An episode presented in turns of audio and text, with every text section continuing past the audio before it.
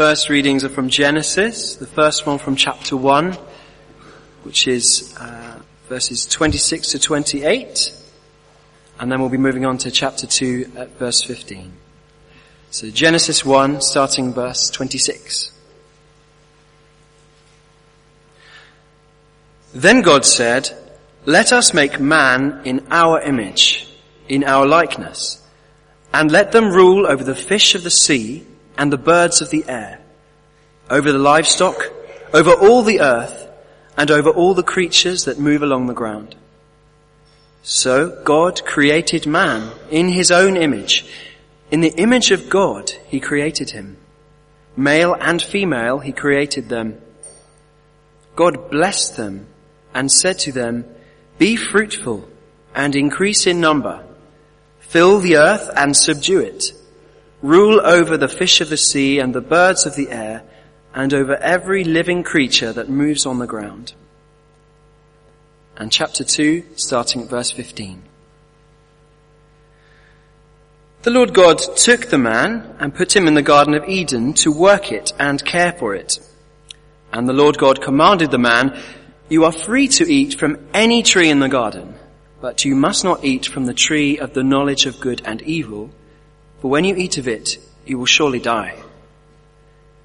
The Lord God said, It is not good for the man to be alone.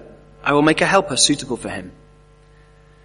Now the Lord God had formed out of the ground all the beasts of the field and all the birds of the air. He brought them to the man to see what he would name them, and whatever the man called each living creature, that was its name. So the man gave names to all the livestock, the birds of the air, and all the beasts of the field. But for Adam, no suitable helper was found. So the Lord God caused the man to fall into a deep sleep, and while he was sleeping, he took one of the man's ribs and closed up the place with flesh. Then the Lord God made a woman from the rib he had taken out of the man, and he brought her to the man. The man said, This is now bone of my bones and flesh of my flesh. She shall be called woman, for she was taken out of man. For this reason a man will leave his father and mother and be united to his wife, and they will become one flesh. The man and his wife were both naked, and they felt no shame. The second reading is from Paul's letter to the Ephesians, chapter 5, from verse 22. Wives, submit to your husbands as to the Lord. For the husband is the head of the wife, as Christ is head of the church, his body, of which he is the saviour. Now as the church submits to Christ, so also wives should submit to their husbands in everything. Husbands, love your wives just as Christ loved the church and gave himself up for her to make her holy, cleansing her by the washing with water through the word, and to present her to himself as a radiant church without stain or wrinkle or any other blemish, but holy and blameless. In this same way, husbands ought to love their wives as their own bodies. He who loves his wife loves himself. After all, no one ever hated his own body, but he feeds and cares for it, just as Christ does the church. For we are members of his body. For this reason, a man will leave his father and mother and be united to his wife, and the two will become one flesh. This is a profound mystery, but I'm talking about Christ and the church. However, each one of you must also love his wife as he loves himself, and the wife must respect her husband. This is God's word. Our Father, you are very good. What wonderful truths we can sing of you, for you are so good. You are our delight, our reward. You are everlasting, never failing. You're a redeemer. We can call you, if we're believers in the Lord Jesus Christ, my God. Those are wonderful truths. And you're a wonderful God. So please also as we've prayed in our songs, would your spirit come and open our eyes so that your word may dwell richly within us. So we do become more like your wonderful son, the Lord Jesus Christ. We pray it in his great name. Amen. Now, decades ago, Simone de Beauvoir uh, made the famous quote observation, one isn't born a woman, one becomes one.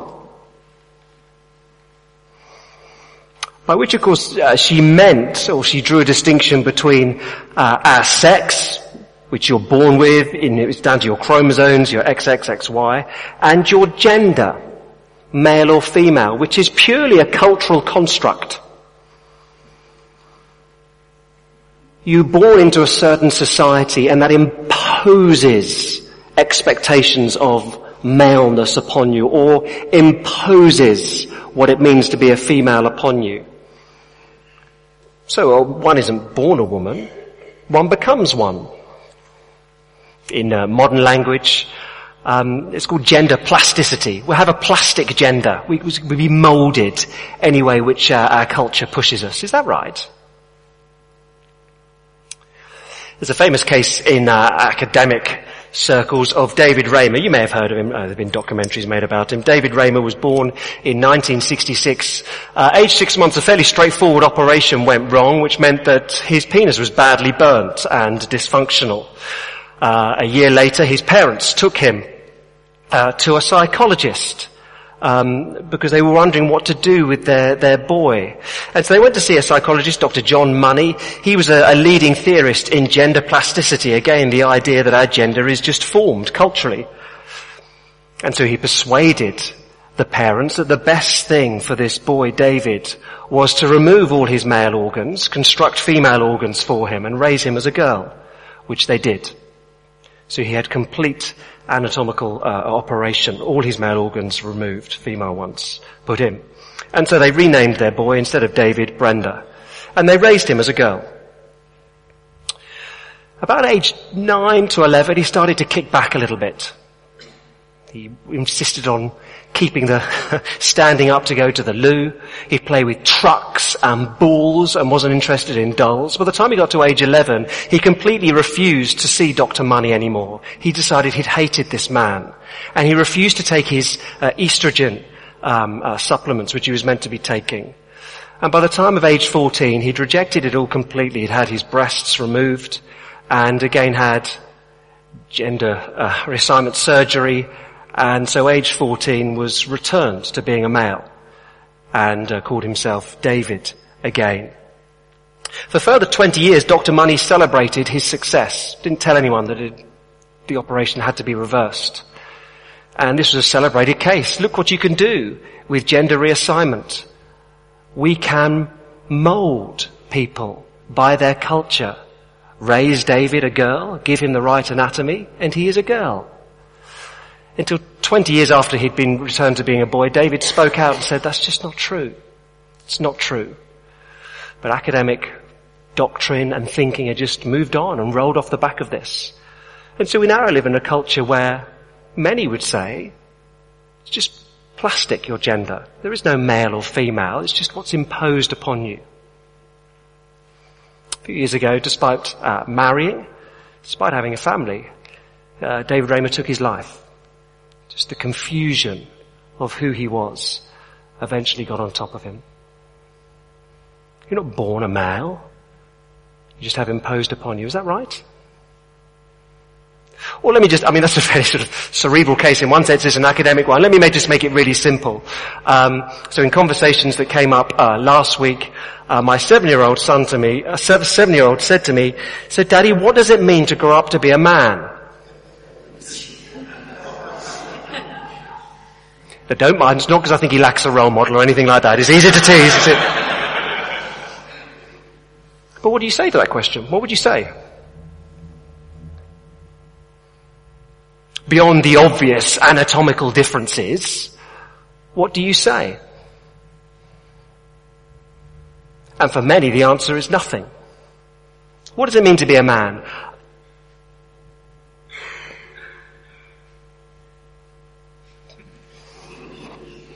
You have different appendages.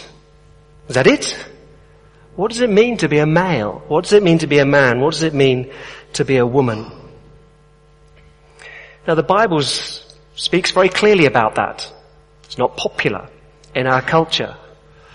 But we see the Bible's answer is that the men and women have equal dignity in God's sight, but they are different. They are overlapping but not reversible or interchangeable ways of being human. And of course many in our culture would hate that, hate that and be entirely, absolutely contemptuous of a biblical position. And yet it struck me this week, we live in a culture where Fifty Shades of Grey and that trilogy associated with it can happily sit at the top of the bestsellers list. The story of a woman who is brutally dominated by a man in a way that the Bible would utterly condemn. People quite happily read that. So it's, it's interesting, isn't it? It's interesting. It's good. Yeah, lots of. You know, do you like it? Yeah, I quite like it. I quite like a man like that. Really? Gosh. People could be utterly contemptuous of the Bible, and yet that is okay as literature. We're in a bit of a mess. One of the uh, one of the shocking quotes I read this week, I thought it was very striking. One author put it this way: "The sexual revolution, is, excuse me, the sexual revolution is over, and everyone lost." And what we have now is a generation of sluts and of cads, released from the chains of marriage, responsible to no one, claiming great freedom, living miserably. And everyone's lost. Golly. Now, if you join us now, we're just doing a little topical series, so it's a bit of a break from the norm and we're working our way through uh, parts of the Bible. It's a topical series. And uh, uh, we've got myths, myths about marriage, really. So last week it was just that, myths about marriage. We looked at a number of things. I guess if you weren't here, the headline is marriage is not an ultimate, is not the ultimate. God is ultimate. He is wonderful and worthy of praise. And marriage is one way of serving Him, as is singleness. And they're both good ways of serving the living God.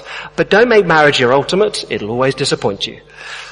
Goes a bit more than that. Um, but um, I, I, guess that would kind of be the headline. Tonight then we're thinking about myths about gender and the slight difference again this week, we're only talking about one myth. It's a myth about gender. It doesn't quite work as well as a title. But the myth is, there's no difference between male and female. And the Bible will insist, yes there is. Now again, let me say up front, if you, if you don't take the Bible seriously, if you don't hold the Bible to be true and authoritative, this is strange in our culture. In 21st century, liberal metropolitan London, it's unusual to assert these things. But all I want to do tonight is remind some or show some, just simply one or two statements that the Bible teaches and point out that these are wonderful, wonderful things. It's a wonderful way of living and relating as men and women. Gender is a massive topic. I think I may be overstretching myself tonight, but let's have a go and see how we get on. We'll take some questions afterwards at about 8.20. So if you've got something burning, we'll come back to them. Three things to say. Very simple. Uh, men and women, equal in dignity. They have different roles, just like God. Equal dignity, different roles, just like God. Let's take them in turn then. First, equal dignity. So uh, uh, Larry kindly read the first little extract, Genesis chapter 1. Genesis chapter 1. Then God said, let us make man in our image, in our likeness. Let them rule over the fish of the sea and the birds of the air, over the livestock, over all the earth, over all the creatures that move along the ground. So, verse 27, God created man in his own image. In the image of God he created him. Male and female he created them. God blessed them. Said to them, be fruitful, increase in number, fill the earth and subdue it. Rule over the fish of the sea and the birds of the air and over every living creature that moves on the ground. Genesis 1 stresses equality. The equal dignity of men and women. Animals are not made in the image of God. Men and women are made in the image of God. Men are not more in the image. They're equally created in God's image. And there's a sense in which it, the way it's uh, described here in, in Genesis and 1 and 2, there's a sense in which men and women are a bit like glass and foil. You look in a sheet of glass and you get some sort of vague reflection. You look in a bit of foil, you get a vague reflection. You put the two together, you get a good reflection. And male and female together image God to the world. That's the emphasis here. When men and women work together in relationship with God and one another, they image God to the world. Now, I guess that's acceptable to one and all. Some obvious points from that. Uh, men and women are of equal worth for eternity. Of course, in contrast to some non-Christian cultures, no one can feel, if they're tempted to, proud or superior for being a man, or, or vice versa in any sense, equal. Equal in status for eternity. God determines the worth of men and women and says, before me you are worth equal dignity. I declare that upon you. So obvious little things in marriage, it's fairly obvious, uh, male and female will listen to the viewpoints of their spouse. They will value their gifts. They will honor them in public and in private. Always seek to bring benefit to their spouse, not harm in how they speak of them and to them. And of course in general, men and women need to listen to the viewpoints of the other sex. Genesis 1 leaves no grounds for disparaging, mocking. Very easy to do even in the sort of all the men are like this. Uh, you know, there's no grounds for that really. All the women are like that. Well, not all. Um, there's no grounds for sort of disparaging, criticizing. Equal worth. Worthy of great dignity. I guess hopefully that's fairly uncontroversial, but I just want to say it's, it's declared right there in Genesis chapter 1. Male and female of equal dignity. Genesis chapter 2 has a different stress. It's complementarity. Equal in dignity, but different to complement one another. They're not interchangeable. And of course at this point is when the Bible teaching people become slightly nervous about, it can become unpopular. But just want to say something that's fairly obvious. You, you do realize that not so much in the psychological or sociological arena, but certainly in the scientific and medical arenas, this is fairly uncontroversial. That men and women are different, not just anatomically, but mentally. That's becoming increasingly uncontroversial in science. So a recent report, um, Cambridge University, headed by a man called Baron Cohen, not Sacha Baron Cohen, that would be odd. Um, uh, but uh, he led the team from Cambridge. At 24 years, uh, excuse me, at 24 hours old, research decided that boys prefer looking at a mechanical mobile rather than a picture of a face. They like gadgets more than people. Age, age 24 hours. Isn't that extraordinary? Girls respond much more to the sound of humans in distress. If there's another baby in distress, a 24 year old girl will notice and sort of look, try and look over. A bloke will just sleep on. a bloke, 24 hour old, one day old. So striking. At three days, girls maintain eye contact with a silent adult twice as long as boys. If an adult talks, even longer. Interesting. Actually, at the British Psychological Society conference last year, there was a paper presented again on this sort of thing. A range of, they did an experiment with uh, a, a, large range of, um, of toddlers from 9 to 18 months. It wasn't the most sophisticated experiment. They lined them up and about a meter in front of them they put a range of toys. And again, overwhelmingly, the boys crawled for the balls and the trucks and the girls crawled for the dolls. And they're saying for a nine month old, that's a little too early to have been created by culture, that those are the things you go for. Just interesting. Again, in teaching theory, this is entirely uncontroversial. Teachers know boys, girls, different. They are different. And so uh, I was reading um, a Scottish government uh, education report, uh, quote, there is a growing acceptance that there are psychological differences between the genders that affect the way that males and females think, communicate and behave. Gender differentiation, excuse me, gender differentiation is essential for quality teaching. It's interesting, isn't it? So from 24 hours upwards, unless I don't want to overstate this, but unless there is a fairly rigid fixed dogma, most people accept men and women are different. Not different in value, not different in status, but different. There is such a thing as male and female. We may only be 3% difference, but that difference goes down into every single cell and chromosome of the body, genetically and it affects us. We are male and female. So you look at Genesis 2, and it makes just that point. Now, I, think you'd have to say of Genesis 2, it's primarily talking about male and female relating in marriage. So the conclusion of the matter, uh, Genesis 2 chapter, excuse me, Genesis 2 verse 24, for this reason a man will leave his father and mother, be united to his wife and they'll become one flesh. Primarily talking about marriage. But when this is quoted in the New Testament, it is op- open up to wider range of relationships, particularly those in the church. And it seems to me if you read this text in a fairly straightforward way, there are a number of things you would obviously notice. Let me pick out a number. One, Adam is created first. So Genesis chapter 2 verse 7, the Lord God formed the man from the dust of the ground and breathed life into his nostrils. The woman is created second, chapter 2, 21.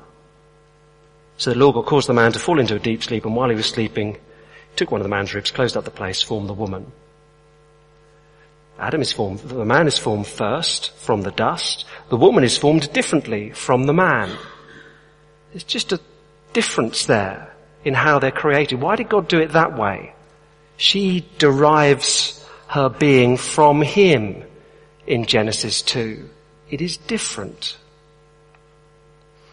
The apostle Paul in the New Testament will pick up on that fact. 1 Corinthians 11, 1 Timothy 2 and say that matters. The fact that man was created first. That does have an impact upon relationships. That's one little thing. Um, Adam is given the task first, would be another. So before Eve exists, chapter 2.15, God tells Adam what to do. The Lord God took the man, put him in the Garden of Eden to work it and take care of it. He's given the instruction, and then Eve is brought in to help him. A third little thing. Adam receives the command, chapter 2 verse 16, that Eve does not. Chapter 2:16 The Lord God commanded the man you are free to eat from any tree of the garden in the garden but you must not eat from the tree of the knowledge of good and evil when you eat of it you'll surely die Eve never hears that from God. Adam has to tell her. There's a difference. Adam names Eve. Verse 23. He calls her woman. Adam, another thing would be, Adam requires Eve. We're told that the purpose of her creation, chapter 2 verse 18, is as a helper for him whole number of things here. Adam is created first. Adam is given the task, not Eve. Adam is given the command, not Eve. Adam is the one who names the creatures, and indeed the woman. Eve is created for him. When you get to the New Testament, it becomes even more explicit that Adam is the representative of mankind. So in 1 Corinthians 15 and Romans 5, he is the head of humanity. Not Adam and Eve jointly. He's the one who's held responsible. The Bible says there's a difference between the man and the woman. All this, of course, is before sin enters the world. This is not due to the contaminating influence of sin. It's there beforehand. This is the man and the woman relating rightly. The husband humbly leading the woman who lovingly helps to seek him and help him as they serve God's purposes together. They complement one another. We get that numerous leads for your TV and DVD. They have a male end and a female end and they go together. It's a male to female lead because they fit, complement. You have two male leads, it just doesn't work no matter how hard you bash the things together. You know, we get that sort of language. They complement one another. Now briefly, uh, just, if you just briefly look at the impact in, of sin in Genesis chapter 3.16, again it's striking. Uh, no time to go through it all, as we're not really expounding a passage of the Bible. Uh, but chapter 3 verse 16, here's the impact of sin when God curses the man and the woman. There's an obvious difference between how they're cursed. So chapter 3 16, to the woman he said, I will greatly increase your pains in childbearing. With pain you'll give birth to children. Your desire will be for your husband. He'll rule over you. It's the woman's relationships that are cursed. If you read on, it's Adam's work that is cursed. There's a difference. And the difference or the impact here is that the woman is no longer a helper but a complementer. Excuse me, that's completely wrong. The woman is no longer a helper but a competitor. You will desire for your husband, compete with him, and he'll rule over you. No longer a loving leader, but a dominant one. So at that point the relationship's not fitting quite as well. The woman is competing and the man is dominating. It's all gone terribly wrong. Flip back now to Ephesians chapter 5. As I said, uh, about this time last year, we spent quite a long time going through Genesis 1 to 4, uh, over three months. If you want to get into the detail of it, do go back, uh, you can listen to those. We're not doing that here. It's just looking at one issue, this issue of gender. When you get back to Ephesians 5, or get turned to Ephesians 5, uh, page 1176, when Paul describes the role of wives and husbands, what happens when you become a Christian? What happens amongst the redeemed people of God? Are gender differences swept away? Once you become a Christian, it doesn't matter anymore. That's not what happens. But it is a return to relations before the fall. So wives, submit to your husbands as to the Lord. Verse 22 of chapter 5. Husbands, verse 25. Love your wives it's a return to the way the relationships are meant to be. The woman as a helper to the man, the man lovingly leading the woman. So you become a Christian, you're restored to a relationship with God, you're redeemed. And what should male-female, certainly uh, husband-wife relationships rather look like? Well, as they meant to, back in creation, back in the Garden of Eden, relating rightly to one another again. It's not that these differences are swept aside. He just restored gloriously to how they're meant to be. Wives lovingly helping their husbands to serve God. Husbands sacrificially leading their wives as they seek to serve God together. Of course, the, I mean, the, again, we're not really getting into the detail here, but uh, wives submit to your husbands, husband love your wives. Does this mean that wives are not meant to love husbands. Husbands are not meant to respect wives. No, no, no, he's not, not saying that, of course. There are overlapping ways of being human, but there is a difference here. So perhaps the sports team is a helpful analogy. You can have a captain of a sports team and a star player. Now the captain's role is to draw the best out of the star player and indeed the team. And if the captain rejects the advice, rejects the input of the star player, the team is weaker. He's a silly captain. Mind you, if the star player is a prima donna and refuses to listen to the captain, refuses to work for the team, again the team suffers. And that's a fool as well. If you like your cricket, you may be thinking Kevin Pietersen and his relationship with the England cricket team. But if you're a wise captain, you draw the best out of your star player. If you're a wise player, you play for the team.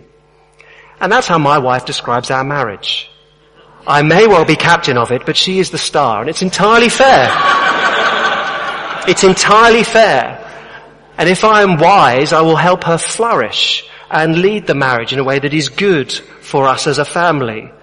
And if she's wise, she'll biblically seek to help me in my incompetence as it is sometimes, to spur me on. Now every husband knows that. Your wife brings resources, skills that we don't have. Makes you more human, if I can put it in that, in those terms. See, you see the world through a different gender. It's eye-opening. Now the obvious, I mean there's no time to go into the detail, but obvious, just one or two things. How is the wife to submit? It is as to the Lord, verse 22. As part of her reverence to the Lord. That's not unconditional obedience, of course not. Sometimes obedience to Christ will stop a wife obeying her husband. Husband comes home, honey, finances are tight, let's go rob a bank. At that point she says, no. No, I submit to Christ and not to you. Sin needs confronting and wives will do that to their husbands. A few weeks ago, I was fed up, I was flat, I was discouraged, I was listless, and um, I listed everything, all the burdens that were going on. And uh, Kerry, my wife, happily listened to them all and said, yes. And what I think you need to do is stop wallowing in your self-pity, go and pray and trust the Lord. Entirely right. Entirely right. And I just, oh, You know, and I responded in a um, surprised but eventually grateful way. It's entirely right. Sin needs confronting sometimes, and wives will do that.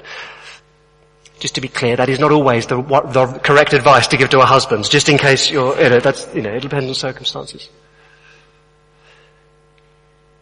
Sacrifice, you know, so wives loving, submitting to husbands as to the Lord. And the husbands, the husbands were sacrificially loved in order to promote godliness. So husbands love your wives as Christ loved the church, gave himself up for her. Sacrifice.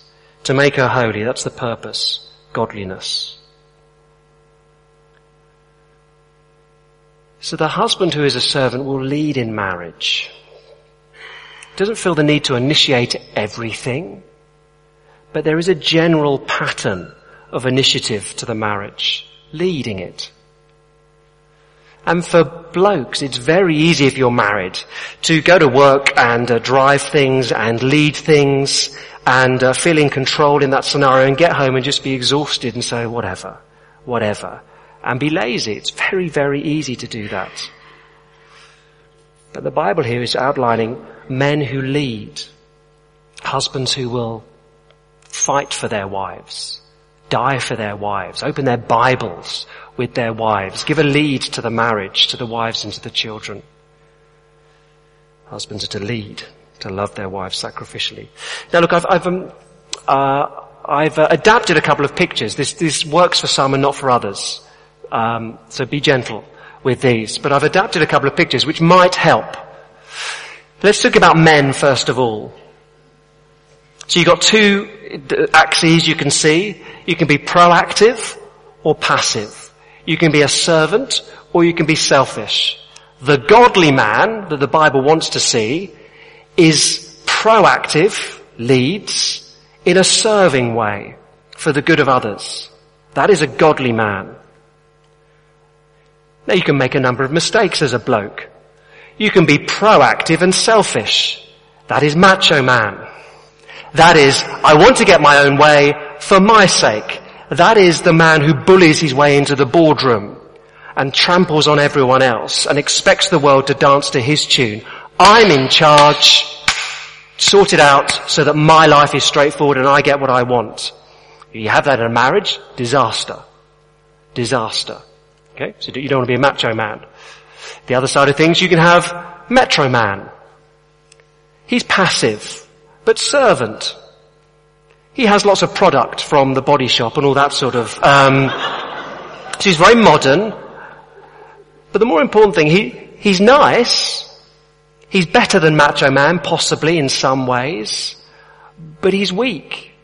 Never takes the marriage anywhere. Never leads the, the wife in godliness or never leads the wife in their marriage. And then you have adolescent man. Passive and selfish. You can tell from being in the opposite corner that's never going to be good uh, from godly man. Passive and selfish. The 45 year old who still plays with his Xbox when he gets home from work. Um, and thinks there's nothing wrong with that. And leaves his family to sort their own lives out. Adolescent man. Lazy and selfish. That's not a great combination. Now, biblically, men want to be active in serving. It's true of marriage, true in all scenarios, but particularly true in the marriage scenario. Okay, that makes sense? If it doesn't work for you, ignore it, don't worry.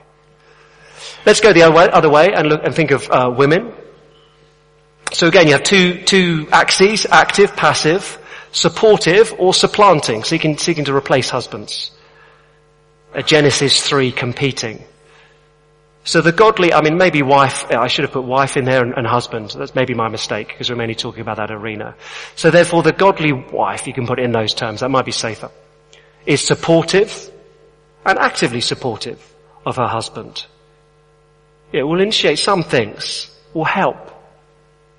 The timid woman is supportive but passive. And actually overly, if you go too far in that direction, that is pretty miserable. You just become, yes dear, whatever you say dear. Yes, of course we'll rob the bank, dear, if that's what you think is best, dear. You don't want to be that. At the other, other side, active and supplanter is the strident wife who wears the trousers. We can think of the picture. Who henpecks, who nags her way into getting whatever she wants. I know I'm caricaturing, I know, I know. Be, be gentle. He's just trying to help. And then the complete opposite side, um, uh, the manipulative wife, who is a supplanter but does it passively. So doesn't have the arguments, but just gets her own way by, uh, I guess the Bible would say by being a dripping tap, by just gently winding away. Now, is that helpful? I don't know. Do you know your character? Are you a sort of driven, forceful bloke? Okay, good. But then do you serve or do you serve yourself? Ask, you know, you can ask those sort of questions. Easy to go wrong. We can sin in different ways, but maybe that's of some use. Where are you in that diagram, I wonder? Okay. A couple of other things, then we're, then we're done. A little question, but an obvious one that may come out of this. Okay, this complementarian view that the Bible suggests, men and women, equal in dignity, but different roles, how, how does that work out for singles, not married? Well, because what's this? The common task of both singles and married is to serve the living God. That is our common task. To become more like Christ so we can serve Him better. And of course the obvious way is places to look if you're single in the Bible, you could look to the Lord Jesus Christ, who is single and manages to serve his Father very well, or the Apostle Paul. The thing that all of them would have in common is that they seek meaningful relationships as a source of strength in fulfilling their God-ordained tasks. They don't seem to do it on their own. And that may be a really obvious point to make. Even Jesus, when he goes to pray in the Garden of Gethsemane, calls his closest disciples and says, can you pray at the same time? They fail, but there's something very natural about gathering. You need like-minded, you need decent quality friendships. We need those to serve God. Obvious point. But then how is this sort of complementarian picture expressed by singles?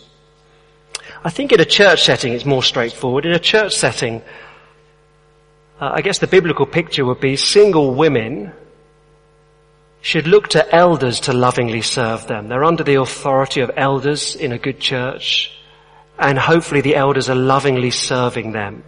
So everyone is under some authority. We're under the authority of God. In a church, says we're under the authority of elders. That's, we're accountable for how we live.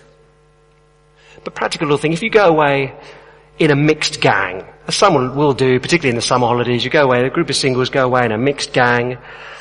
I would have thought that if we're trying to live this out, the single men should seek to exercise a very gentle leadership.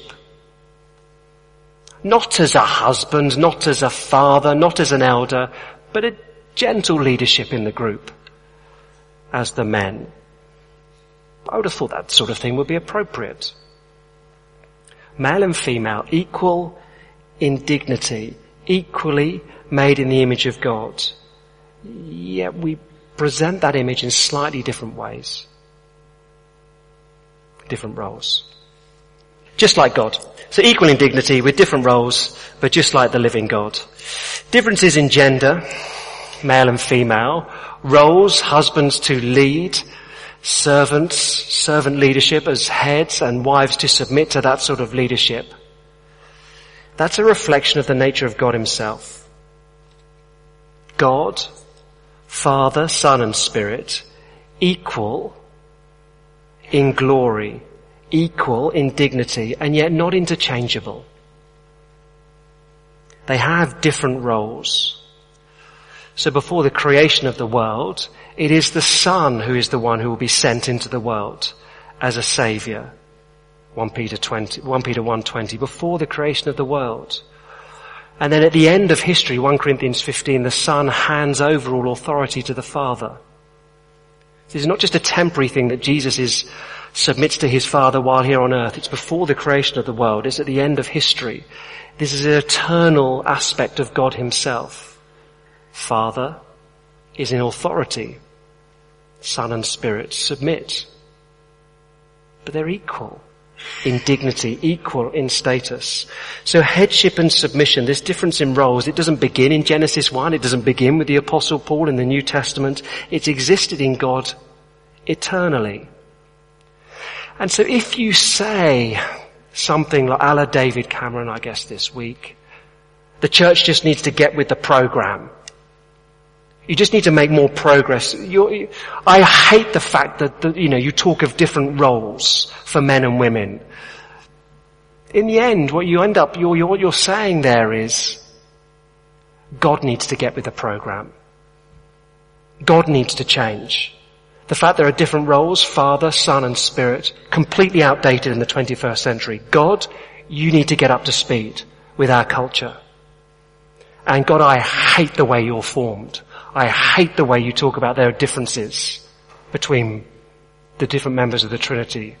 And I don't think we want to say that about God himself. Ultimately, male and female, he created them. It's a reflection of the fact that there is equal dignity between the members of the Trinity, and yet there is difference in roles. In 21st century culture, we think to have authority, great. To submit, terrible. But the Bible insists a relationship of authority and submission between equals where there is a mutual giving of honor and love and respect. That is the most fundamental and glorious relationship that there is in the whole of our universe. Because that's the nature of God himself. Different roles, mutual love, respect, and glory. It's at the heart of God. It's who he is. So just flick over one page. let me read of the Lord Jesus Christ.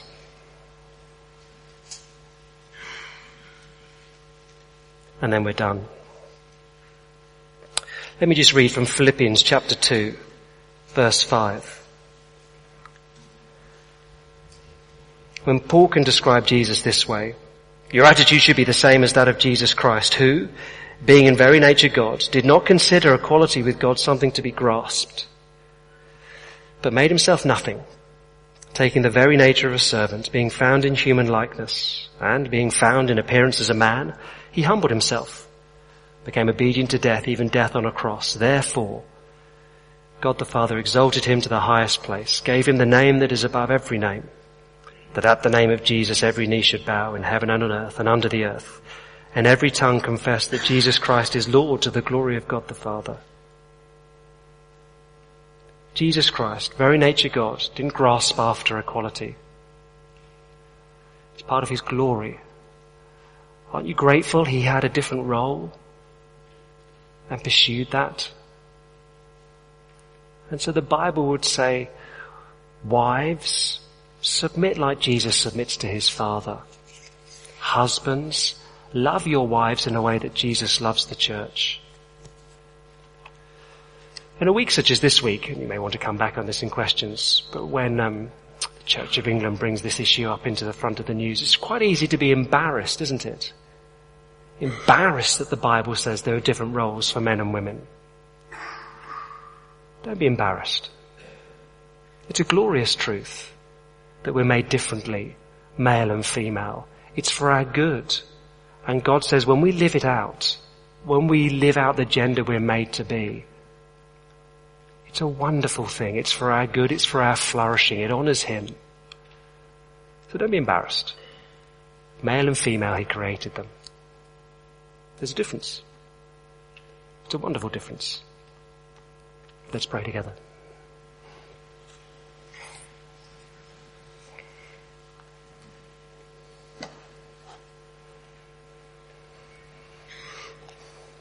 Father, thank you that you've created us, male and female, to complement one another, and that's a wonderful truth.